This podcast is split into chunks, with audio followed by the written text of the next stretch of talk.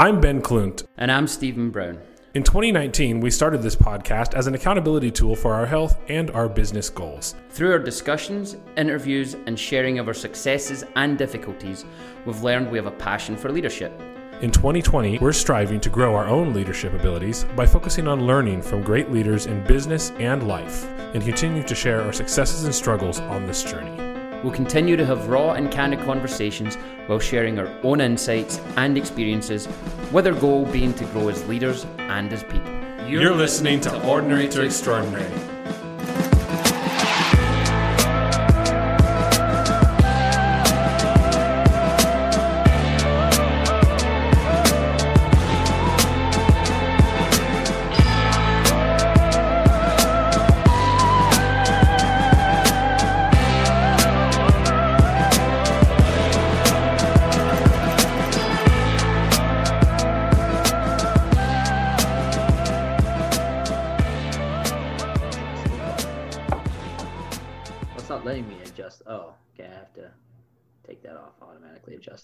How's uh, how's that doing? Much better. Much better. Ah, okay. Nice. I think that'll make our levels better for. Cool. I've got uh, I've got more room. I can go up and down both ways if we need. So. How do we sound, Stephen? Everybody sound good? Sound good to me, but there's also a there's a that's what she said joke there about going up and down either way, right? I know. I know. I tried to stay away from it as soon as I said it. Leave it to Stephen. He spent too much time. Let me tell you.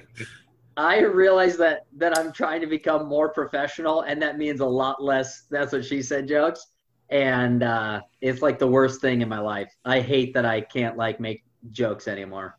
Could you imagine? So you you you run, you run for city council, you get elected, you do all that, mm-hmm. you're just dropping that's what she said, you know, Bro, lines and jokes already. The council meeting.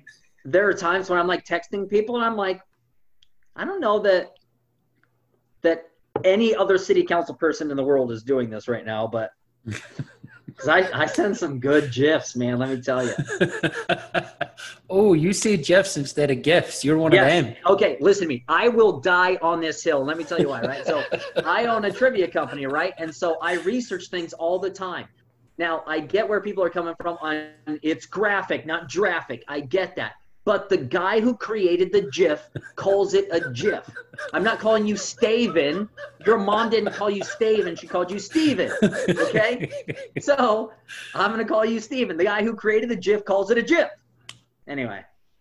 All right. You're pretty passionate about this. I like I, it. I, I'm surprisingly passionate about it, but. Uh, You've been spending a lot of time indoors, Jonathan?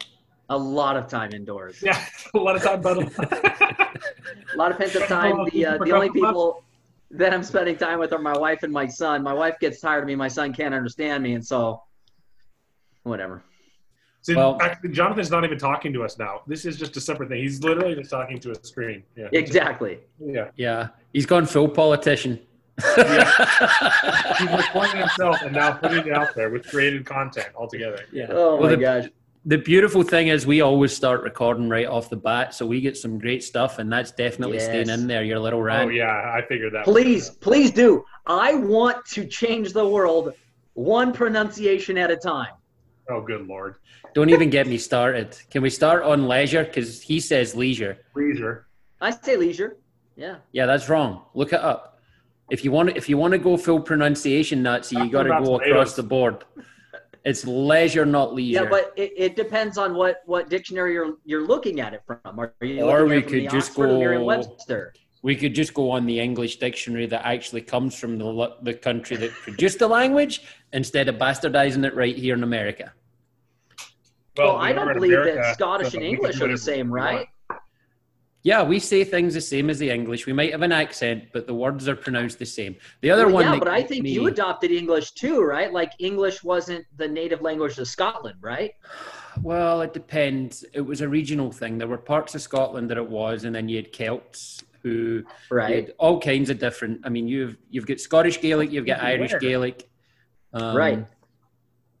Yeah, that's what I'm saying. So I think that you adopted the language as much as we did. Yeah, but at one point, French was actually very common in Scotland as well due to the Jacobites. Totally. Yeah. Yeah. What bites? The Jacobites. You would say J- Jacobian, but I would say J- Jacobian. The Jacobite okay. Revolution or, or rebellion. The, sorry. Get on with the content. Get on with the content. Well, you're the guy that always welcomes people now, Ben. You oh, made yeah. that your thing. yeah, Ben, Benny Boo. Extraordinary. I'm Ben Clune. This is my Scottish friend Stephen Brown, and with us today we have the man with the Carhartt beanie, Mr. Jonathan Bingle. You want to go by John or Jonathan in this? Jonathan's fine. Yeah, Jonathan's yeah. fine because he says it in a flannel, like all proper with a Carhartt freaking beanie I, on. People ask me all the time, "You prefer John, Jonathan, Johnny?" I honestly don't care. I really don't. J Dog. J Dog. I'm I'm I'm for it. J Dog for City Council. Absolutely, J Dog. That's right. Yeah. I so went to Rogers. Before, that wasn't uncommon. Yeah. Before we give you, we give you the chance to give your uh, full spiel and who you are and what you've done and, and all the rest of it.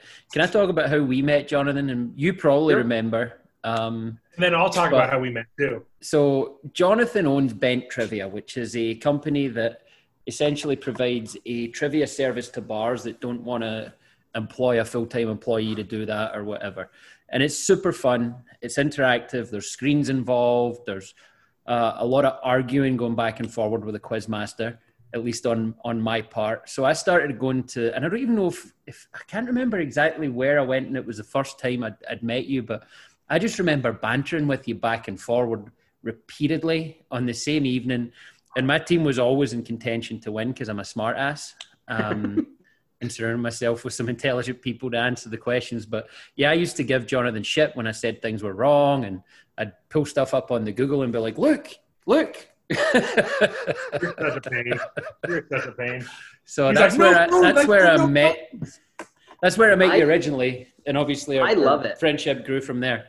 That's right. So we we write all of our own questions, and I'm the you know editor of all of all the questions that come through Bent Trivia. And so anytime you had an argument, trust me, I had already looked it up, and I was ready to defend what you were going to bring up. Yeah, because uh, we we had a handle on the content. We knew what we were doing. Yeah, it didn't stop me arguing though. I'll argue. Oh, absolutely not. No, no. Let me tell you what. Okay, so I've gotten some pretty good insults over the years. Okay, so um, one of them was, um, uh, and this one actually wasn't even upset, but somebody got mad at me. They wrote it on the back of the scorecard, and uh, I don't know uh, if I can say this here, but they called me a volcano of douchebaggery. Uh, I just think that's terrific imagery. I wasn't even upset. I was, I mean, I was giving them a hand clap on the way out. And then uh, one time somebody was like, and this is from a person I know pretty well, and they played all the time and I was 100% right, and they were 100% mad. And uh, you know, they said that you're either you're either uh, uh, a liar or ignorant. You know which one. You know, and uh, I thought that one was pretty good. It could have been you're either stupid or a liar, but it was it was along those lines. And and uh, I looked at the person because I knew them pretty well. I was like, man, you don't gotta play if you don't want to play tonight. You know, like. But uh, yeah, some people I am a passionate thing, guy too. I'm competitive, so I, I mean, it doesn't even bother me. I think the other thing I used to enjoy was I would come up with really risque team names, and I'm gonna I'm gonna take the credit for this one. My best ever was if your sister wasn't your sister, would you? And you had to read that out multiple times when you were telling everybody the scores, and that just oh, made oh my, my night. Let me tell you what, I'll read that kind of stuff all the time. You know, I just hate it when people put you know a profanity like in the team name, and I'm like, oh, I can't do that. Or like a celebrity will have died, and they'll make a joke about them, and then I'm like, oh, I don't feel good about this, but yeah. But if it was your sister, I mean, that's, that's right. Listen to me. They're common words. I like it.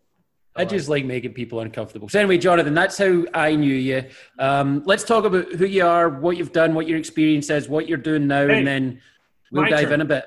Okay, go on. Sorry, Benny Boo. I've known Jonathan for years now. Oh yeah. Our wives went to school together. That's true. Did you know that, Stephen? They you told me that the other day. Together. Graduated the same year. Yes, they did. But that's about it. Yeah. We've never actually hung out. We've never actually hung out anymore. Maybe a networking or the occasional wedding or something but, uh, that you do. Yeah. Yeah. Well, we should fix that. Jonathan and I played golf just before the weather turned uh, really terrible. Although it, yeah. it poured down rain that day a few weeks ago, didn't it? Yeah, it was rough. Where'd you guys play? Downriver. downriver. I thought you just told us this morning you hadn't played golf since Palouse. Yeah, it was before that. A few weeks ago was not. That was like your time frames are off. It was we played Palouse in October. Yeah, it was October we played Palouse. I think I played with Jonathan about a week before that. Yeah, Oh, so you it's been a you guys played like a month ago or more then. probably. Yeah. Yeah, no, it was. Uh, It- I used to be was- a pretty it good was- golfer, but uh, But Uh, uh, uh, it's uh, it's, it's an expensive. it's an ex- It's an expensive hobby. Yeah, expensive in time and dollars. Absolutely. Yeah, it can be expensive. I think in Spokane we're blessed. We have amazing Oh, public yes. golf here in Spokane. But even still, Steven, I mean, it's 50 bucks a round if you're going to play 18 with a cart. Like most people can't swing $100 a week to go play two rounds. hmm Yeah, lots of those same people are spending twenty dollars a day on coffee and drinking on the Heyo. weekends, and yeah. So I think it's all priorities. It's Yeah. it's expensive if you don't prioritize it. If you've got other things going on, yeah, Yeah, so to reduce on both the time and money aspect, I'll go and I have, you know, uh, the course maps for all the courses in town. And so I'll go and I'll go to the range and I'll play the course in my mind. And so I go and I and I hit. Then you don't have to find your ball. You don't have to, uh, you know, walk all the distance. You just you just play it right there, and and it's it's still a lot of fun, man. yeah. All right, Tiger Woods. You know that's what he does on the practice course, right? He goes that to the range and he goes over every hole and hits all the shots he plans to hit on each hole. So he basically plays around on the practice range before he goes on and plays Huh. around. That's cool. Yeah, but but he that. does it on purpose. Like he he he shapes his shot on purpose. Mine are like I'm trying to hit it straight just about every time, and then it's like, oh, okay, well I went a little to the left this time. How are we gonna get out of that? Yeah, that's the fun of it. Yeah. Yeah. So anyway, tell so- us your story, Jonathan. Yeah, so uh, I'm born and raised in in Spokane. I went to Rogers High School. I met my wife um, just a little uh, close to ten years ago, and uh, we actually met in a movie theater. She came and sat down next to me uh, in a movie theater, and that's where we met. And uh, you know, Two tale singles as old as time, guy and girl meet in a movie theater, love, get married. Um, but uh, yeah, so that's where I met my wife. We've been married for eight years. We just had our um, our first child uh, seven months ago. So he's a COVID baby and his name is Samuel. He's just a little joy. But uh, uh, growing up, I was super involved in everything. My dad was a pastor, and so I was involved in the church. I was involved in school. I was involved just about everywhere you could be uh, involved. I really like just about everything you'll find in my personality. I'm a pretty happy-go-lucky, like super energetic guy, and I just truly enjoy just about everything that that has to do with life. And so. Uh, you know, I always had the FOMO and I didn't want anything to happen and I wasn't good at it or I, I didn't understand what was going on. So I did everything. And then uh, in, uh, in high school, my junior year, I had a bit of a, um, a bit of a problem because I had too much going on. And so I had stress induced anxiety and I would, I had to have an inhaler cause I would, you know, freak out. And then I was like, you know what, we're just going to get rid of some of that. And uh, so once we got rid of that, you know, I took, took life, uh, you know, a lot less seriously, uh, you know, certain things seriously, but most everything I realized on the scale of eternity, when you talk about you're going to die in 80 years and then your soul, your spirit is going to live on after that. What does, what does this really matter? And that helped me to, to uh, relieve a lot of stress and anxiety. I went to college for a little bit, realized that uh, I didn't want to work for anybody. So I went off and started my own company and we've been doing that for, uh, for about 10 years now. Cool. So tell us about the company. We talked about it a little bit. How did it start? Yeah. Where are you now? And obviously, what's happened over the last nine months? Yeah. So the um, uh, the company is called uh, the corporation is Bingle Enterprises, uh, but uh, we mash those up and we call it Bent. So you take the B from Bingle and the Ent from Enterprises, and it becomes Bent. And so we have Bent Trivia and Bent Events. And uh, what happened was I was in I was in college. I was a I was a bartender at Applebee's, and uh, Applebee's wanted to start doing some late night entertainment stuff. And they're like, Jonathan, you're fun. Is there anything you can do for us?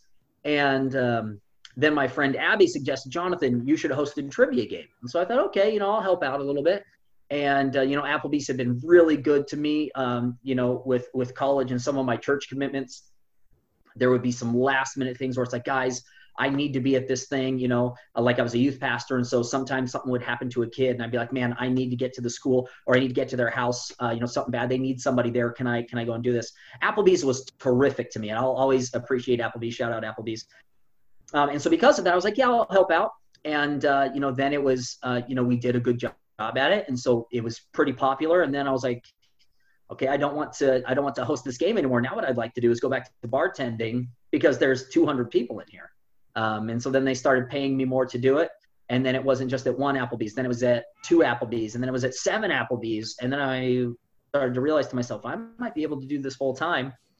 And so I quit my job and uh, started doing that full time, and it became successful. We, uh, you know, at our peak, we had 12 employees. We had a full time salesman. Uh, we had a bunch of part-time uh, employees who did hosting. We had games in Idaho, um, all over Washington, Oregon, um, and then as a course of that, you know, because our hosts were fun and what we did was fun, people asked us to start being involved in their weddings. And so then, you know, we were DJing and we had photo booths and it just, everything was just kind of like, um, uh, you know, people would ask us to do things for them.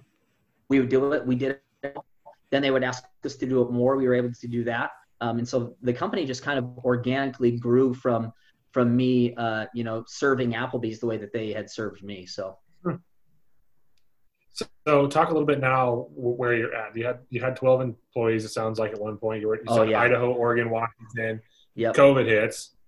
COVID Obviously, hits. I'm, I'm assuming your business model has changed a little bit right now. Yes, yes. So we, yeah, um, our business now is running at about you know five percent the capacity that it was before because um, you know our clients are bars and restaurants, and since bars and restaurants um, have been shut down. Um, even when they opened back up, then they banned uh, indoor um, live entertainment. And so then we took it outside and we started doing Trivia Tailgate. Well, then they banned outdoor live entertainment. So then we couldn't do that. So we tried to we tried to move it online, and it's been um, uh, it feels like restarting the company because we're trying to have to figure out how to monetize online when before our our separator, the thing that made us the best was that we were the most fun, uh, and we have a lot more competition now online than we did before. And the things that made us fun in person are hard to translate into an online environment.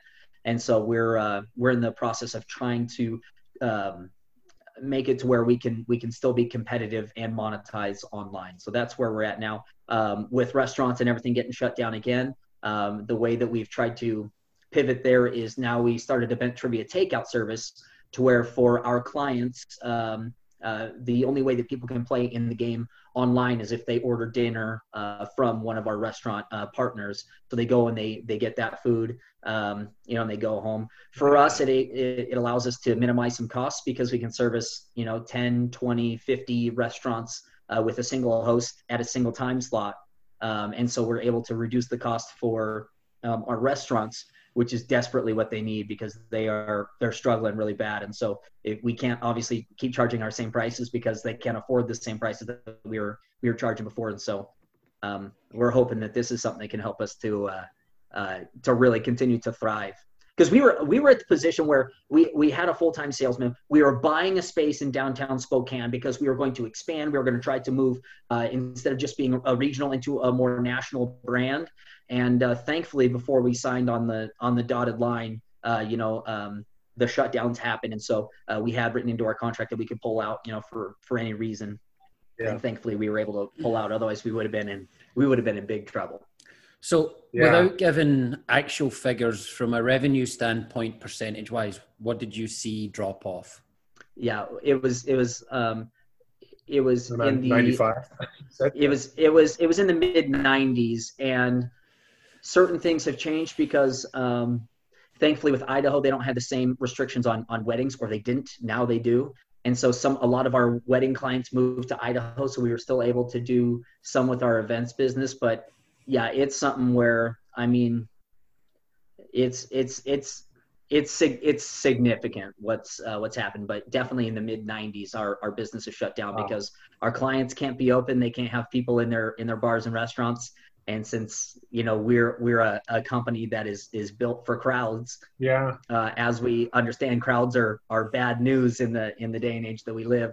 And so uh, our our company uh, not just um, from a business standpoint, but from a moral standpoint, we've struggled on, um, you know, is this okay for us to to still be doing this? Because we obviously don't want people to get hurt um, or to find themselves in a position where you know they have significant long term damage um, because we were encouraging an activity that might have been bad. Mhm. So I Yeah. got a question that deals a little bit along the lines of what our theme is actually for 2022. So like you, you had mentioned uh, in the past dealing with some anxiety, right? And then faith brought you to Mhm. something different. Yeah. Um, a 95% drop in revenues is a pretty significant drop. And I know for a lot of business owners, I mean, it's very much their business is their baby and they are emotionally Mhm. tied to it. Uh, how are you working through some of the mental side of that too? Because I got to imagine as a male that wants to provide for his family, that's now seen his business drop 95%, that there's some things that you're going like, ah, like freaking out Yeah. on. But it's like, so what are you doing to be cool, Jonathan? Yeah. Well, um, when when I speak, I mean, you're going to hear a lot of scripture. It's just who I am, and so, um, you know, in there's a pretty famous scripture, Philippians 4:13, which says, "I can do all things through Christ who strengthens me." But the verses uh, directly preceding that talk about contentment. And so um, Paul is is writing, I've learned the secret of being content. I have had plenty, I've had nothing. I've been full, I've been hungry, but I have learned that I can do all things through Christ who strengthens me. And so now we find ourselves in a position where, uh, you know, the the business is not coming in the way that it was before. As a matter of fact, Yeah. there's almost no business coming in. Uh, but thankfully, we've learned how to be content because even though this has been a huge blow to our business, I have been significantly, I have been very, very poor, and I'm not very, very poor right now. Thankfully, we we had done well enough to to set ourselves up a little bit, and you know, in a time like this, we were okay. And on top of that, um, another thing, this might be a little personal. My wife and I tried to have children for for six years, and we weren't able to have children, and um, our son was born in April, a month after everything was shut down. And that was the thing that Yeah, we desperately wanted, that we prayed for, that we hoped for. And so, no matter what is going on, we used to say before um, our son was around, uh, you know, uh, when you get desperate, you start pleading. And so it'd be, you know, God, we would give up our business, we would give up whatever. Just all we want is a is a is a child.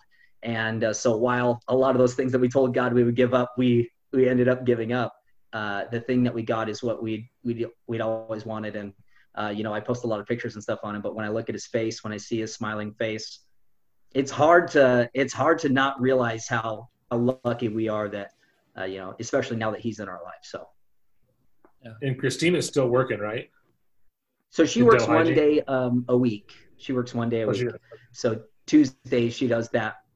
And uh, like if we got if we really you know before we started dipping into savings or anything like that, before we had to do any of that, um, Christina would probably um, would would gladly go and do that. But I've also been able to uh, to transition into doing some uh, yeah I mean you know the Carhartt beanie, but uh, I have been able to start doing some contracting work. My father-in-law is a contractor, so he's been helping me uh, get up started, and so a few jobs here and there. Uh, again, we were good with our money, so we don't really have a lot of debt payments, and so our our bills are quite low. You know, we've been able to, That's to weather it. The it. beauty of business owners, man, a lot of the time they're scrappy and adaptable, right? And they do what needs to be done to be able to Yep. get through it and see themselves. I mean, we talked about, and I had mentioned this on, on a virtual call that I was on a couple weeks ago. Like, what's the keys to success? Like, man, it's just like not quitting. Like, as much as you'd like to say, like, Yeah. A, B, C are the keys to success, like, do these three things, you'll be successful. It's like, it's just never giving up, even when you think that it's like it's time to give up. It usually means that you need to go just a little bit harder and a little, you know, push a little bit stronger. It's like, I mean, if we're going along Yeah. the biblical lines, like there's won't a- you anything that you can't deal through, you know, make it through. So keep going. Yeah, and and going going coming from Rogers, uh, you know, I was an athlete, and I went to Rogers, and we stunk at everything, and I hated it. Um, but the thing you would look around, you'd see the Ferris kids, the CD kids, all of them, and you'd be like, you know what? What they have is they they certainly have more money and they have more opportunity than I um, than I do. But the thing that they will never be able to take away from me, the thing that they can never match me, is my work ethic. I'm going to work harder than you. You might have more connections, you might have more money. It doesn't matter. I'm going to outwork you, and eventually I'll have those same connections. I'll have the same money, but I'll also have this work ethic to go with it. And so that scrappy nature. I think that's what it is. Of like, I'm not a loser. I'm not going to lose here. Throw whatever you want at me. I'm going to win. Yeah, Yeah, I, I th- might set me back a little bit temporarily, but I'm going to come out mm-hmm. swinging Totally. later. Yep. Yeah. Absolutely. I would add to that just for context, anybody listening, they're probably picking up on it, but Rogers is, I want to say in Washington State is one of the lowest graduation poorest. rates. Yeah, Yeah. in terms of yeah, poorest. It's it's uh, much more ethnic than a lot of places in Spokane. I guess is Yep. the the PC way of saying so. Um, and yeah, so uh, you, it's not that you're the only success story. It's just that there there, there needs to be more of them. Um, Yep. Funnily enough, I was just talking to somebody. There's a soccer coaching position available at Rogers, and nobody wants it. Um, and he keeps trying to get me to take it. Um, I'm like, oh, You should, man. I tell you what, any any stable presence for anybody in that community is is more than welcome. I mean, the impact you would have at that school versus any other school, it's it's Mhm. there's no comparison. yeah, Ooh, absolutely. Stephen had Stephen had vowed to not get back into in the youth sport. I said I wouldn't do club sport for the rest. Oh, you wouldn't do club sport. Okay. yeah. Oh, okay. But you know what? All of the things that I've bitched about when it comes to youth sport disappears when you go to Rogers because they're not doing it because their mum and dad are rich and wanting them to do something. They're doing it because they love it or because it's the only outlet they have. Correct. Yep. If I go home, I'm in a place that maybe I don't want to be, and so this just gives me some, you know, time to be away from that. So it's it's a it's a special environment. All of the teachers I really appreciate, but especially teachers who stick it out at Rogers, I have a I have a whole nother level of respect for them. Mhm. Yeah, absolutely. So let's transition a little bit, Jonathan. You did a thing uh, about a year or so ago, probably about two years ago now. And I remember the phone call I got or the text message I got, hey, do you have time to get breakfast? And we got together and we met at Frank's Diner up north. And you said, hey, I'm going to run for the, the mayor position for the city of Spokane. And my first question, I think, was, are you effing crazy? Um, Yeah. And the second question was, why would you want to do that to yourself? And we got into it. And truth be known, I think you were probably one of the best, if not the best candidate that ran. Um, Thank you. I think the problem was that you, you kind of came from nowhere, had no background. Uh, even if people agreed with you, they were kind of like, "Oh, well, this where did this guy come from?" kind of thing. Right. You had no recognizability. Um, so talk about that. Talk about running for public office. Talk about what's next. Talk about why you did that, what you learned from it, and Yeah. everything in between. Yeah, um, I don't know how to explain it. I just knew that uh, in me, part of the reason why you know of, of my of my makeup um, is is you know politics is in my DNA. I know that it's my future. Um, you know, business helps me to establish myself, set up my family, uh, because politics is not a place where you're supposed to get rich, and so um, I want to be set up before then because I don't want to be tempted.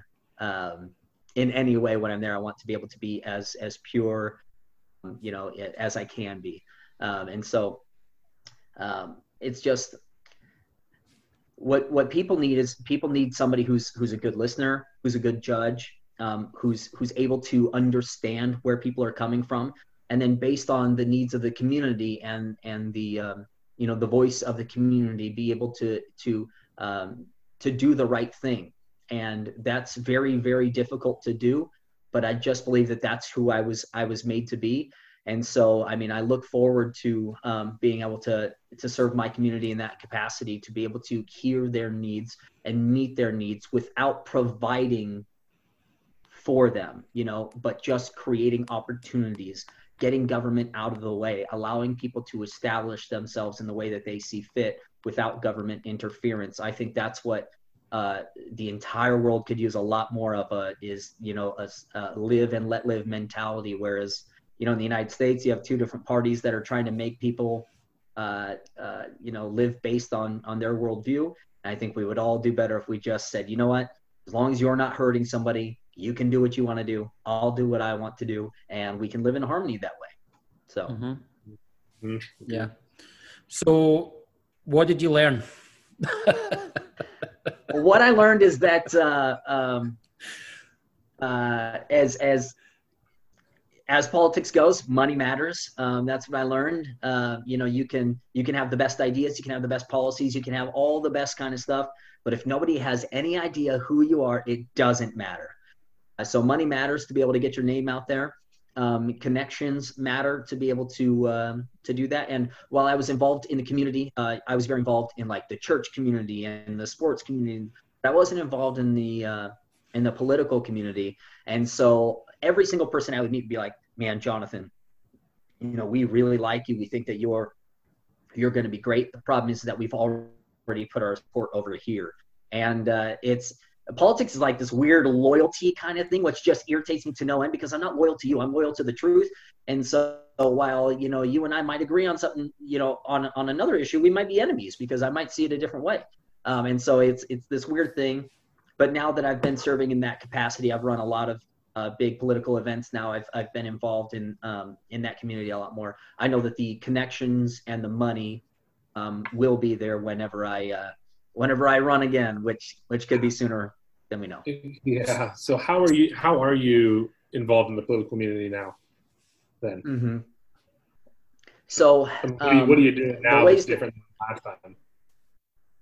Well, last time I was doing the, the same things, the problem was is that you know uh, people didn't know me, but uh, you know um, what what you find is that Spokane has a very strong neighborhood council system, and so like all the different neighborhoods, you know, your Logan, your Shiloh Hills, uh, you know, mm-hmm. all of those different communities have their own um, uh, neighborhood council, and so being involved in those, hearing the needs of the individual neighborhoods themselves, so you can better represent um, an area or the entire area um, being involved there uh, matters. I've been involved uh, with a lot of uh, nonprofits um, in different ways, a lot of different uh, minority groups here in town. I've, I've been involved um, in their events, in their lives, helping to, um, uh, you know, to further their agenda here in, um, in Spokane, which I believe is a, is a, um, you know, a, a, a good agenda, regardless of whether or not it's uh, it's any particular group. If it's a bad agenda, we're not behind it. But if it's a good agenda, I'm with you. And uh, mm-hmm. so doing that is is what has separated me this time from from last time. So, what positions would you look at next? Do you think mayor was a, a reach too far for your first political office, or? No, I don't think it was a reach too far. I think that if I had jumped into the race, um, now I think our mayor has done an admirable job um, you know, I, I look at the things that she's had to deal with um, when it comes to the pandemic. Yeah, what a year. When it comes to a lot of the George Floyd stuff, when it comes to um, a lot of those, she's she's had a, a tough couple first years, and I think she's done an admirable job. Um, with that being said, um, I think I still could have won the race if I had gotten into it a year, eight months earlier. I think I still could have won. Hmm. Yeah. Cool. So I don't think it was too much of a stretch. Uh, things that I would look at again um, I think the things that really matter, city policy matters, state policy matters, federal policy matters. They all matter, but uh, the more localized it gets, um, you know, the more control it has over your life because, mm-hmm. uh, you know, they're not they're not really worried about you know whether or not we're putting, um, uh, you know, like fluoride in our water or something like that at the national level. Um, but state policy, I would love to be um, to represent this area uh, in the in the state legislature at some point um, because I think a lot of people are being maligned in ways that they shouldn't be maligned, and that really irritates me. Um, I'm a big fan of justice and uh, true justice, not uh, you know mob justice in any way. True justice, I'm a I'm a big fan of, and so uh, any any state position, I would I would uh, jump at the yeah, opportunity. Yeah, you're you're definitely moving. Uh, you speak much more politically correct than I do.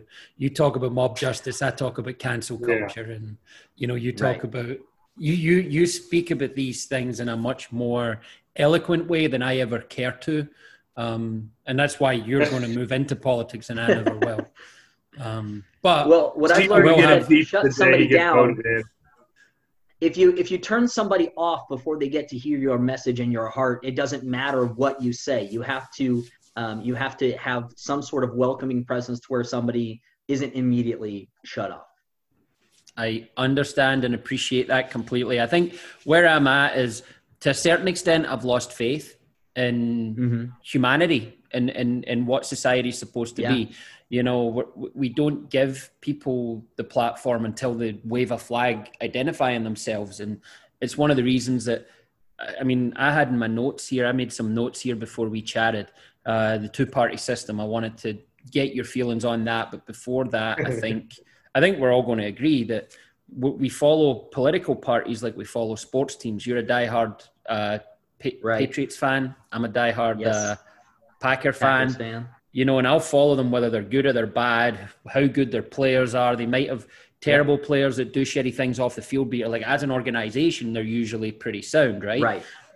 and we can't follow political parties like that because as you mentioned money's talking to people you've got lobbyists if you look at transition teams and people that are put into positions of power they're people that have for years and years aligned with one one cause and that's what they're there for now to make that one cause happen Mhm. and you know I, I don't know what the solutions are although i've got some ideas but i'd love to get your ideas on and we don't want to be political per se but we certainly want to talk about politics want to get your ideas Yeah. on the two party system how we fix it Yeah. what happened i mean you talked about the fact that uh, you see things from both sides how do you run for office without saying i'm a democrat or a republican and be successful Uh, it's it's hard to do. It really is. But the the the thing that's nice is that if you can get in front of people, and this is where the hard work comes into play, if you can get in front of people, people recognize the truth more than just in their brain, more than just in their heart, in their spirit, they recognize the truth. And so when you speak the truth, people hear it and they respect it. When when you speak um, uh, the truth in genuine, uh, you know, uh, trust and love and care, people respect that a lot even if they disagree with you you know that that sincerity um, you know and, and coming from a genuine heart people really really appreciate that from a uh, from a country perspective i think our our the thing that we need most is a lot more forgiveness. So you guys mentioned cancel culture. Um, it seems as if nobody forgives anymore. And uh, not a single one of us number one deserve forgiveness because we've all done enough stuff that you know we shouldn't be forgiven anymore but here we are. Um, and uh, so i think that that what the world needs right now is people to forgive and forgive quickly now forgiveness doesn't mean that you forget because you don't need to forgive if you could just forget. Um, and so forgiveness means overcoming you know your natural instinct in ways um, you know that uh, uh, that that you have to be taught to uh, to do because naturally when somebody hurts you want you want to hurt them back. But what the world needs is a lot more um, forgiveness and kindness and grace. That's what we need.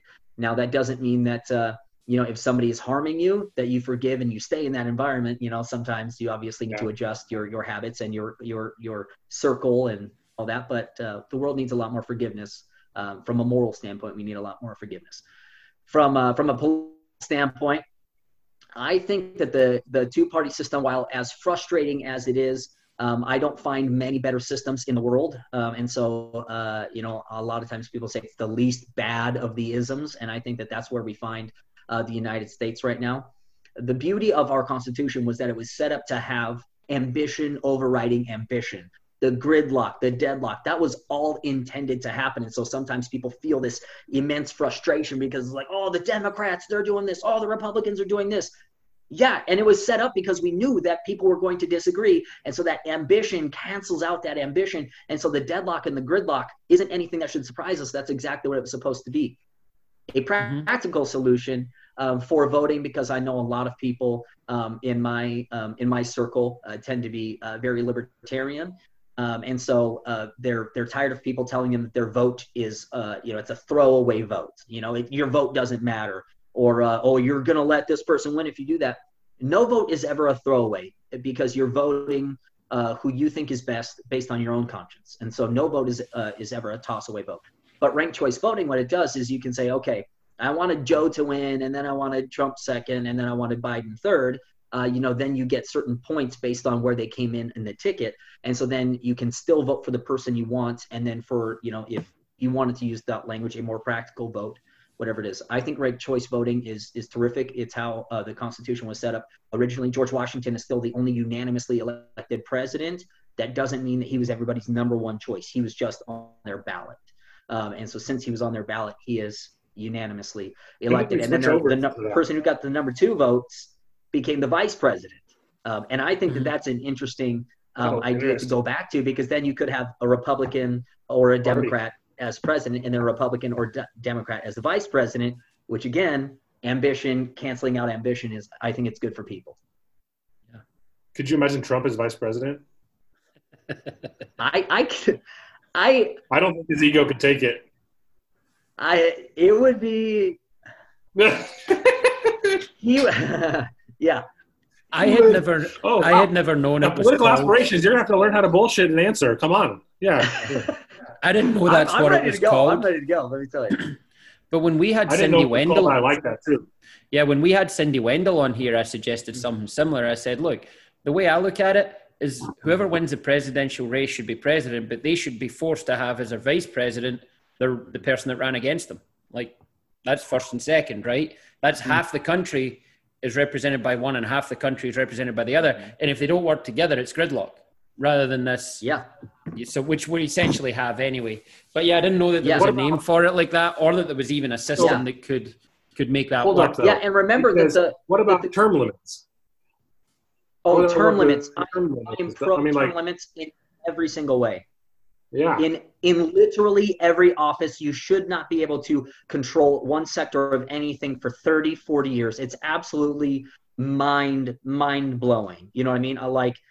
Uh, for example, literally, Joe Biden was elected to office before he was old enough to hold that office. He had to wait Wow. until his 30th birthday to become a senator. He was elected Hmm. before he was old enough to be there. And so somebody who spends a lifetime in Congress, I'm not, you know, being anti-pro anything. I'm just saying this is a, a big, big problem for me where you can have somebody Well, hold that position for 50 years. It's a year or two you got to take off, right? I know we have Yeah. like on boards, right? We have term limits. You're a four-year term, and then the rules are you take a year off, two years off, whatever it is, and then you're able to join back if you so choose. But you are forced to go and I wouldn't even private sector for a while. I wouldn't even be for for that. You know, you can hold one office for eight years would be would be my my maximum. No Well, then you it say- is. and then you level I, up. mine would person be- for eight years, then you can move into being a senator. And after a senator, then you can become governor. I'm not saying you can't be in government forever, but you can't be in the same position forever. See, I think that you Mine need- would be you can't be in government forever. Yeah. See, I, I I'm don't more honestly, I would I would look at it and I would be for it. Yeah. I really would. I'm more aligned with Jonathan. I think you can level up because I think what you learn at the local level. So you're in for city council, then you can be mayor, then you can be a state senator, then if you want to be a governor, then you can be a senator, congressman, president. So you might be in politics for 20, 25, 30 years, but you've been climbing the ladder of the corp call it a corporate structure, right? And you've earned Sure. your way to that top. And then, you know, once you've served and there should be a minimum that you have to have been a senator or a congressperson before you can be president. I don't think you should be able to be president without any background in politics. Uh, but I'm all for career politicians if and only if there's a term limit and they have to keep leveling up and getting to the next point. So Yeah. I just wonder though would- if they've ever truly disagree with- with experienced. one portion of that. I I don't think that you should have to have held any previous elected office to get uh, to where uh, you know to where you were. So because I think that that eliminates a lot of good candidates and can keep really bad candidates in position. Um, whoever is the best for the job, regardless of your um, background, regardless of your history, if you're best for the job, you're the person I want. I could get with that. Yeah. Yeah. Because there's actually some, I mean, now that the billionaire thing has been blown up, um, Um, you know, you Mark know, Cuban's a favorite of mine. I didn't hate Bloomberg running and they chased him off. Um, Yep. You know, there's uh, on the on the Republican side, I think there's a lot of people that might identify as Republican privately, but would never do so outwardly. Um, Mm-hmm. you know, and I mean, and, and the case in point being that look at what's happened to Ellen DeGeneres this year. And I think that's in direct retaliation to her sitting with George Bush a couple years ago at a baseball One hundred game. percent. Yeah. And then she said, Look, I don't care how someone identifies politically. If they're a good person and they're trying to do good things, I'm going to be with them or spend time with them. And that's what Mhm. she believed of George Bush. And the funny thing is now the lefties, and, and I'm not all the way right and I'm not all the way left. I look at myself as centralist. Now the ones that are all the way left, they hate her for that. Uh, but at the same time, they're praying that George Bush was still there. You know, it's like, well, Yeah, Which is it? Like yeah, back back then, you thought George Bush was the worst we could ever get, and yet he seems moderate Yeah. compared to what you're saying's going on now. Um, absolutely. Yeah. And then another Yeah. example, you, you talked about redemption, and I thought about this yesterday watching football. You've got Michael Vick on, is it Fox, talking about football.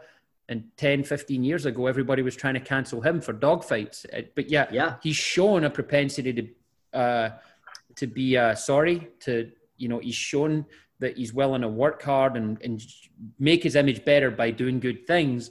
Um, regardless of the impetus to do that, he's done it. And a redemption story for me is every bit, and it's probably more trustable than this perfect squeaky clean image, never done anything wrong. Because I don't think anybody's like that, right? no, absolutely not. Um, and that's that's the thing is that Michael Vick at one point needed to be needed to be canceled because what he did was was horrific. But once he's paid his debt to society, and you can see the ways that he has, um, you know, uh, again, sorry, I'm going to quote scripture again. The Bible tells us to bear fruit in keeping with repentance. If you look at Michael Vick, you can tell his life is significantly different, and the way that he has learned what he's done wrong, and and his application of what he's learned, you can tell that that guy was sorry and and uh, you know changed his life accordingly. That's the kind of thing that we should absolutely celebrate, um, and and you know those are the kinds of people that you should bring back into into society and they should be a testimony to the rest of the world that like look at this if you find that when you have done something wrong you correct it you you you continue on that path look come back you know be be a part of us again you know that's that's he's he's a he's a model to the world is what he is right now Absolutely, and and he showed contrition, right? So contrition Yeah. is such a such a novel concept these days. It's like, hey, you can you can screw up and really Yeah. show contrition and come back from it. I believe I want that, right? If we if I was written off every time I screwed up, there's a. I mean, I'd be a down and out.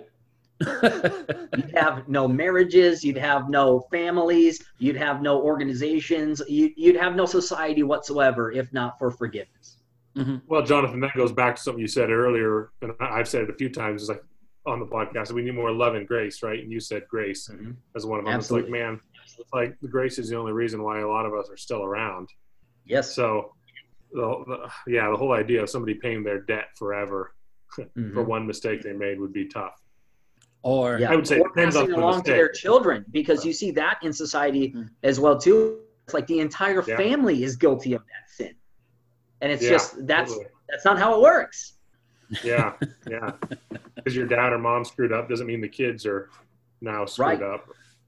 Yep, yep. Or your brother and your sister, they're all they're all you know tainted as well. It's it's really Well, unfortunate. and, and our culture loves a good car wreck, right? We like to just watch that car wreck as we drive by, yeah, and I mean, I think that's the case too. And we never forget it. Like we that's have right. a family friend.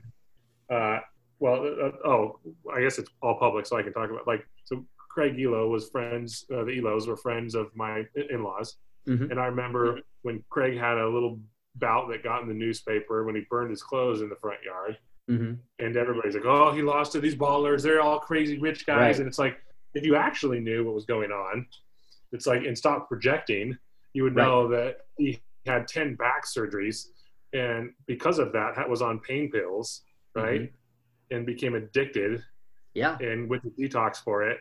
It's like, and then got his life in order again, and then and got off the pain pills, right? But it's like people just yeah, assume that the whole family is just messed up and yep. you know they're all going down it's just like oh my god you guys it's like you don't know. even know you just read into a, something that was a headline and totally Well, if if somebody down. more successful than you falls from grace, you find out that your own life, you know, isn't as miserable as as it was before, Yeah. you know, and so it's easy to to find fault in others because then you don't feel so bad about yourself, right? If Yeah. only that was true, right? If only putting someone else's flame out made yours shine brighter. Um, That's right. yeah, So really Yeah. goals it yeah it used to be, though. I mean, so I'm an immigrant, obviously. I came here from a different country. The American dream is alive and well, as far as I'm concerned, not Yes. just from an immigrant standpoint. But if you're willing to work hard, adapt, and and put put your your life and and, and your mind to something, you can achieve anything in this country, right? Absolutely. And it used Yep. to be the only thing that America loved more than a public scandal was a good redemption story. And what cancel Yes. culture has created is well, now you can't have a redemption story. You literally cancelled them. The, the, everything they do now is evil, regardless of they could go out tomorrow and Mhm. take all the all the homeless puppies in and cure cancer, and you're still going to you're still going to look at them as evil, and that's Yep. where we've gotten to in politics in general. Just to come like full circle back to Yeah. yeah, eh, now we don't love those redemption stories. Now we block them. Yeah. It's it's really sad because redemption shows again the the ability for the human spirit to acknowledge fault, make a correction and be better for those around them. Like it's it's one of the truly amazing things if you look in nature, you know, the instinctual nature um, of every other animal in the world is that they're trying to get the most they can for themselves and those that they're directly responsible for whereas humans are the only ones who find the the ability in themselves to take care of others and to put others above themselves it's it's a really unique thing about us that we're trying to take away so that and i don't understand why you would want to take away the things that make you unique Yeah. Um, Yeah. Absolutely. So I also saw something cool that you're involved in here with one of our other former podcast guests. You're sitting down and chatting with uh, Philip Tyler and some other oh yeah people in the community. Do you want to talk about that a little bit? Because that seems like a cool little project. um you'll need to refresh me on the project phil and i are, are friends and we we uh we hang out but i don't know that there's an actual project that we're working on uh, Oh, I thought were you part of? I thought you might have been part of the group that sat down and there was four or five of you and Philip. They recorded it like a Facebook Live. Were you- Oh no, no, yeah. So I'm I'm I'm friends with uh, Philip and Katara Johnson is in there as well. Kevin Parker, Mm-hmm. uh, you know, but uh, but no, I saw that photo and I thought, man, I I wish I could have been a part of that group, but no. Yeah, I thought you were for some not- reason. Wait. you must have just commented on it the Rubbing same as salt in the wound, Stephen. Rubbing salt in Yeah. the wound, buddy. Hey, I was the same, just it. for the record. I was like, that would be a good conversation right there. Absolutely. Yeah, that would be. Those are all Absolutely. good. Jennifer insightful Thomas was in it as well, I believe. Jennifer Yep. Thomas, and there was five. I can't. Who was the fifth? I can't remember the fifth, but uh, Uh, Yeah, it no, was, give me a second. She served on the SYP board with me, and for the life of me, I can't think of her name. Glasses owns, uh, owns the media company, the social media company. Um, oh my Erica? lord. Erica, there you go, Erica Norris. People. Yeah, I was like, That Oh, was yes. the fifth. Yes. Yeah. So you had people of color, LGBT, conservatives, Democrats, uh, Mhm. people in the middle. I mean, it was just a, a whole Yeah. hodgepodge of wow, this is because everybody's coming Yep. from a different place with their own struggles. and- absolutely. And, it was well cool. and this is what's really this is what's really important and this is what i hope to bring back to politics um, is not just uh, you know uh, people talk about diversity all the time and diversity is important but one of the things that gets lost in the diversity conversation is the diversity of thought. It seems as if somebody doesn't think exactly Mhm. like you they can't be a part of your group. Um, and that's really irritating because uh, you know as somebody who comes from a missionary's family we would go to uh, you know to third world countries you know to uh, you know, to to bring the gospel, and they don't have the same perspectives on just about anything as you do. And it's one of the great joys in your life to be able to learn and understand and hear from other people that are different than you. It's it's one of the one of the true pleasures about again about our um, about humanity that's that's unique to to us Well- and and not to anybody else that you can learn um, and and take the best aspects of every culture and create a super culture, which is exactly what the United States is. You know, Yeah. as we have the highest Im- immigrant population in the world. By the way, we have 62 million immigrants that live in the United States. 62 million of the 330 million people that are living in the United States, 62 million are immigrants, which is an astounding number. 20% of the world's immigrants choose the United States of America because of the freedom and the justice and everything that we have here. It's such a beautiful culture that we've created because we have taken the best that the world had to offer, whether or not they were the wealthiest or the smartest or anything, right? Because the Statue of Liberty says, "Give me you're tired, you're hungry, you're poor, you're weak. Give me, give me all of them." Mhm. We just took the best aspects of every single culture in the world, created the super culture that the world has Uh, the world the world has never seen anything like it before. It's absolutely truly incredible what we have here. And I just I'm I'm so lucky to have been born here. I'm so lucky that I have I have people here who've who've chosen to make this their home and become my countrymen. You know, uh, it's just it's the most beautiful place in the world. yeah. Not patriotic at all. Yeah. Not patriotic at all. Let me tell you To what. go back As to somebody this, who's, who's worked in a lot of areas that don't have the freedoms of the United States, let me tell you how incredible it is to live in the United States. And people who, who don't, don't realize how incredible it is, I absolutely encourage you to go check out some other places in the world because you might come back and realize, yeah, okay, we still got some things we need to work on, but overall, America is 99, man. It is so good. I preach this. I preach this to people. I'm like, look, Yeah. I've been all over the damn world. I've seen Mhm. places. I've seen depravity, I've, and you know, yeah. To your point, we get some things we can work on, but we're living in the Yep. most accepting, progressive culture on earth, bar none. And to focus on what we're not doing is, to me, it's it's like having a million dollars and wondering how how do I get that extra ten dollars? You're, you're tripping over tripping over uh, pennies and missing the dollar bills, right? That's a great analogy. It really is. Yep. I mean, America is is the most special place that has ever existed. I mean, it's just absolutely incredible. And you said something about everybody sort of being forced to have the same belief set. And again, this is, this is sometimes controversial because he's a military figure. But one of my favorite quotes is from George S. Patton, General Patton, and he said, "If everybody's thinking the same, someone isn't thinking." And Yep. we lost Well, this how else do you grow without Yeah. having your beliefs challenged at some point? Well, social discord is 100% protected and something that you should always have. Again, like Yes. we should never be happy per se with everything and say it doesn't need fixed. But at the same time, social discord has to be respectful and it has to be coming from a place of finding a solution as opposed to perpetuating issues or um, sort of making victims of people that aren't always victims. Yeah, and this might be a this might be a soapbox moment for me, but uh, as you said, you know, we obviously shouldn't be accepting of everything, and I think this is something that we've forgotten. It feels like you're you're told to accept everything, but we have to remember that there are certain things that we should hate, right? Like hate has its place. You should hate injustice. You should hate it when somebody is being bullied. Like hate has its place in it. You shouldn't not everything should be love and, and joy and happiness all the time. There's time for anger and there's time for uh, for hatred in this time, and you should you should hate the things that make society worse. You should hate injustice. You should hate things along those lines. And so uh, this is just something that I'm I'm so fed up with hearing in the world today is that you have to accept everything. No, you don't. As a matter of fact, there are plenty of things that shouldn't be accepted.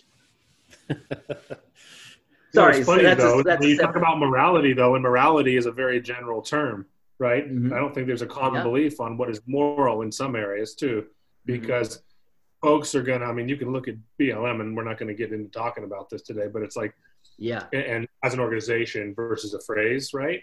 And and people Right. are going to be on both sides of that in terms of the moral argument, right? So Mhm. I don't know. Morality's got some gray area to it, which is funny to say because you wouldn't think, but it certainly Yeah. does. But uh, I do want to There's it. one. though. Okay. Let me say one thing real quick. There's one Lord knows if I let you go much longer, you'll keep going. There's one very simple rule that is universal, absolutely universal, regardless of your religion, race, anything. Treat others the way that you want to be treated. Golden rule, You baby. do not have to add anything more to that. If you don't want somebody to punch you, don't punch people. If you don't want somebody to call you a certain thing, don't call other people a certain thing. You know what I mean? Like it's a very simple concept that absolutely covers all moral issues. Yeah. So let's go to. Uh, I, want to pivot and go back to your business. So you, Yeah. prior to your company, had never led anybody before. Uh, in a youth group, it sounds like things like that in the church. You know, but when Right. you're talking about something that is your baby now, that I mean, this is your name on it, Mm-hmm. Bingle Enterprises, right? Um, Right. You had 12 people, in- including you, excluding you, whatever, it doesn't matter. Uh, excluding. Yeah. Okay, so 12 employees, right? What was it like to now be in a position of leadership, right, and management? And there's, they're, they're different, uh, as Stephen and I have talked about before. But John's got a smile on his face here already, too. So, talk about some of the things that you had to learn about yourself to really overcome to be a productive and good leader, right? Because, I mean, Yeah. not all leaders are just naturally born. You having a charismatic personality helps to some degree, right? And, and being able to give people Yeah. a little bit of grace in life. But That can also bite you in the ass too, if we're being real. Yeah. So, talk about some of those times where maybe you got bit, and what did you learn, and then how did you adapt and change, and how have you grown in your late leadership skills? Yeah. Um, so uh, one of the things that I I learned about myself is um, I didn't like being challenged by certain people. Um, and I the the other big thing that I had to learn is uh, you know because obviously I'm a very confident person. I think I'm great at everything. I'm not actually great at everything. And so I had to learn what I really sucked at so that I could let other people lead in in a position where I wasn't a good leader. So um, when our company was was very um, very young, uh, I remember uh, firing my wife, and uh, that did not go over well at all. And I was so mad. You know, we I mean we had this big old fight, and uh, my wife and I have a great relationship, but uh, we this one moment we had a bad fight and I fired her. And I remember I went down um, downstairs uh, in my house and I started praying and I was so mad, you know, and I was saying certain things to God that were personal and all this kind of stuff. And I just remember very clearly in my spirit uh, hearing God say, Why would I give you anybody else to build anything when you rejected the best one that I ever gave you? And I had to humble myself, go up to my wife and apologize and my wife is such a brilliant leader. She's a great woman. Uh, she's very educated. She's a great mom. She's she. My wife is great again at, at just about everything. And so, but she's an alpha. I'm an alpha. We're both alphas. And what what great companies have is they have a lot of alphas that understand how to work with others. And once I figured out how to u- utilize my wife and get out of her get out of her way and allow her to lead in the things that she was great at, our business doubled year over year for the last six years, except for this one, obviously. But I mean, six years in a row, we doubled year over year, and that was because I was I was able to understand how what she was great at and and implement that in our business which helped me to understand in myself that you you don't have to be great at everything there's plenty of stuff that you can be bad at just find somebody who's better than you at that and allow them to take ownership of those um, of those roles in your in your business. And that ended up being really really good for me. That's good. How fun too with your wife. That's a that's a good one. Oh yeah. Oh yeah. Now that's not to say that there's not still some tension yeah. there but uh, understanding oh, how sure. to how to work in that is is well, really really good. they say if you can create a business together and then build a house together that your marriage uh pretty tight. So you, have you built a house yet? Uh no but uh, no, we remodeled the house. Does that count? Okay, you're halfway there. We'll give you halfway. Half credit. Yeah, I'll take it. One and a half. half credit. Yeah. Yeah, that's a solid C. One and a half out of two, right? Seventy-five percent. I'll take it. Average. Yeah. I would say the fact he's alive after firing his wife is a. I was. Is what I was going to say. The one thing why he hasn't reached like you know multimillionaire status quite yet, at least that I know of, is because he hasn't let his wife take over as CEO. Listen to me my wife is like this he's is manipulating behind the scenes. She knows what's going on. This is the unfortunate thing is that i get to be the public face of of my family and my company and stuff like that because i'm good at it. That's one of the things that i'm good at. But uh, one of the one of the downsides of that is that people don't get to know my wife well enough because she is she is really brilliant. She's she's really talented and she absolutely is the reason why we are what we are today because was good at a lot of things. I was scatterbrained. I was un, I, I wasn't very professional. Uh, you know, because I was as successful as I as I as I wanted to be. But my wife helped me to understand how more success was going to allow me to be more effective in the community that I wanted to be in. And so it really shaped me up and and made me into uh, to a man. Um, so I really hope that in all of this, my my my one big hope um, is that people get to get to know my wife a lot better because she's she's really tremendous. Yeah. Uh, sharing that spotlight as well. Like I think there's a lot of men that probably have failed relationships behind them that have mm-hmm. never had that realization that they had the right person, but they did not let that person flourish, and in yeah. turn flourish themselves. Yeah, when you when you go through really difficult situations with people, uh, you know that you see this a lot in war times where you were in the same uh, you mm-hmm. know when you were in the trenches i mean there's an actual expression you're in the trenches together when you're in the trenches with somebody they're they're your person for life and my wife and i have been in the trenches uh, you know in um, in building a church you know when we started a church in building a business when we were doing that uh, in building a family together but but really when we when we had to pray and believe for a child, believe for a child. that's that's the thing that uh, I mean, for she's forever my person and I'm forever hers. Uh, you know, when you go through such emotionally and spiritually intense things like that, I mean, it just there's there's a bond that cannot be replicated. Mm-hmm. Yeah. Yeah. So, Cool. well, we're at about an hour in here. Can I ask our- one more thing? Yeah. Yeah. I asked this again of our last, uh, the last political person we had on was Cindy Wendle. Um, and it's a question I ask people every now and again. If you Mm-hmm. could, and we're going to talk about high school as if things are normal and people are Yeah. going to school like they should. If you could write more of something into a curriculum, what do you think we're not teaching in school that we need to be teaching people to be Money. successful? Money, money, uh, money is a game. Money is very, very easy. It's not hard if you know the rules of the game. And uh, one of the things that I'm thankful for is that um, when I turned 18, my dad, um, you know, retired as a pastor and became a um, a financial advisor. And so it helped me to get some financial principles early on before I dug a huge hole. Um, uh, that sort of thing really, really helped out. Um, and it's one of the reasons why I'm really thankful that I did learn that stuff because right now, um, you know, is probably outside of when we were first.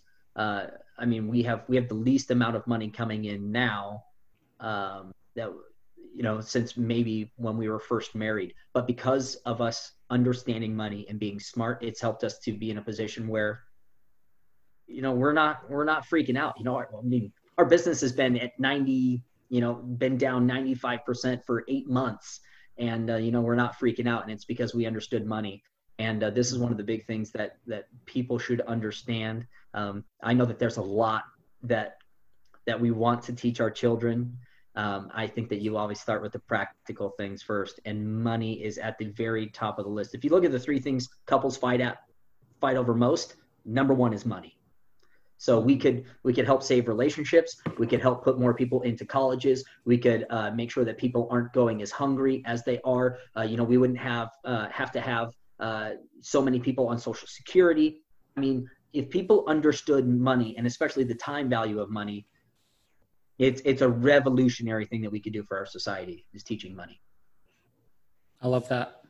I can't agree more. I think the you know balancing a checkbook is a is a foregone uh, bygone era. I think, but you know I was I was talking to some high school kids who I coached. This is maybe seven or eight years ago, and I remember asking them, or they asked me about starting a business, and I said, "Well, what do you think the first thing you should do is?" And they said, "Write a business plan." And I said, "That's always a good place to start. What do you want to do? What do you want to achieve?" I said, "What's the next thing?" Mm-hmm. And one of them went, "Get a bank loan." And I was like, "Okay, why would you get a bank loan? Do you need a bank loan? Do you, you know?" And just the relationship that I think is taught now with money is that borrow, borrow, borrow, and I'm not saying that there isn't a, a point where you do want to leverage and you do Right. want to borrow if you have to Yeah. to grow to grow. But I think this mindset that to start a business you have to go to the SBA and get this federally insured loan, and I think that know. should be explored and just money principles Well, in general, good money principles. even if it's a business, I mean, even if you're not going to start a business, majority of people don't start businesses, right? So I mean, it's even Mm-hmm. just basic financial literacy. I always joke like people learn it from their parents, and their parents have no idea what they're doing. So it's the blind No. leading the blind in this Yeah. scenario, Mhm. right? It's like, and this Yep. just ever perpetuating negative cycle. I mean, people. I had one today. Somebody talking about a credit card and how they keep a balance on there and pay it down fifty dollars a month just to show that their debt to income is improving every month. I'm like, just pay it off and it'll improve in one month, and then just keep it paid off every month. Like, you don't need to do the fifty. Like, oh yeah, yeah. But our business has been all cash. Yeah, our business has been all cash from its inception. But I have I have huge credit lines because without it, I mean, you know, I don't know that there's something in the future where a business goes up for sale and I don't have that much Open cash on credit. hand. Correct. Yeah, yeah. So no Yeah. balance on it. I not just have carrying the balance. You got open credit. Yeah. Yeah. Right, right, right. And so, so I mean, I have the ability to to go and get a lot of money, but what this is all setting me up for a time in the future where if you know a business went up for sale that was you know maybe a few million dollars. I don't have a few million million dollars in cash on hand, um, and so being able to go and do that, I might I might need to to leverage some places, but uh, understanding that credit just because you have it doesn't mean you have to use it. Mhm. Yeah, totally. Yeah. You have a unique insight into a lot of businesses as well. You're like me. You get to you get to see how they're operated. You get to see how they've been operated. When new owners come into Yeah. places and you move your games, you know, it's like you carry on the services. It's like, oh, you guys are doing this differently. That's better. Or that's here's how the last guy did it. Maybe you should consider that. So Right. there's a I think there's also this assumption in society, and this is maybe something we could add to that curriculum as well, that business owners are smart and rich. And I've dealt with a lot of stupid, broke, rich, or stupid, broke, fake rich business owners who, you know, in Texas they say big hat, no cattle. And Right. Yeah. yeah, they're everywhere. Yeah. Absolutely, they they are they are everywhere. I've been in some houses, uh, you know, with some people in the church where, uh, you know, you would go in there and their house doesn't look like they have much, whatever it is. Um, but you know, because of of uh, the positions that I've held in the church, I've been able to see giving records, and you would see people with tremendously generous hearts and generous wallets that that are giving to a lot of programs and organizations in the church. You go to their house and you would think that they were broke. Well, it's just a difference of how people use their money. I've been to some places where it's like, man, these people are filthy rich, but their anxiety levels are here because they're just, you know, mortgaged to the hilt. They've got no wiggle room. They've got nothing. If they lost Mhm. their job, everything comes crumbling down. Um, you know, and I, I know which one of those two I'd, I'd rather be. Yeah. Yep. I agree.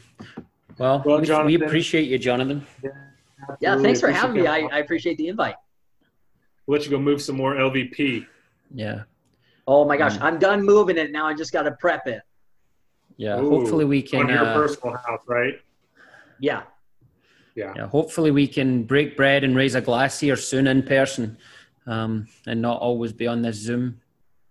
I know it. I'm Seriously. I'm I'm looking forward to that day, and I'm I'm ready whenever it comes. You know, give me a call, shoot me a text, whatever. I'm I'm in.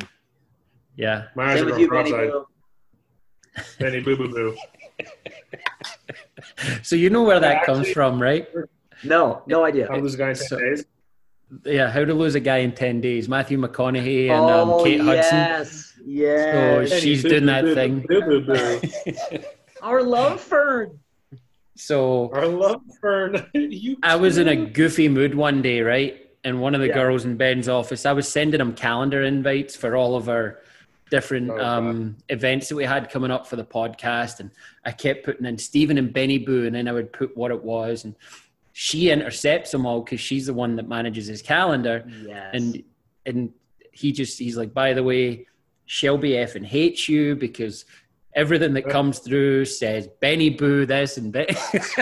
Well, no, you so so it's sending like a thousand different calendar invites and canceling them, and then doing reoccurring tasks. And you and B Money Baker, Yeah. that's Brooke. I call her B Money Break Baker. Brooke Baker. so People send these things like I got one recently. It was Rat Pack meets the Rat Pack, right? And it's all the young folks that are going to get together with the older kind of influential folks in town. And Shelby's like, I don't get to go to the Rat Pack, Rat Pack. What the hell? Like, come on. Ugh. Yeah, So everything goes in my calendar. My dinners, my happy hours, everything. Yeah, That's so Benny Boo has So- stuck since that day, and yeah, I, I still say Benny Boo all the time. And Yeah, he's- it's so he's- original, Stephen. I never heard it before that day. but no one's as consistent with it as I am. That's And it right. annoys you, but you've just adopted it now. Yeah, sure. We'll let you wear that badge of honor. yeah. Yeah. All right. Well, to everybody still listening, we appreciate you. Please rate, review, share, tell someone about this.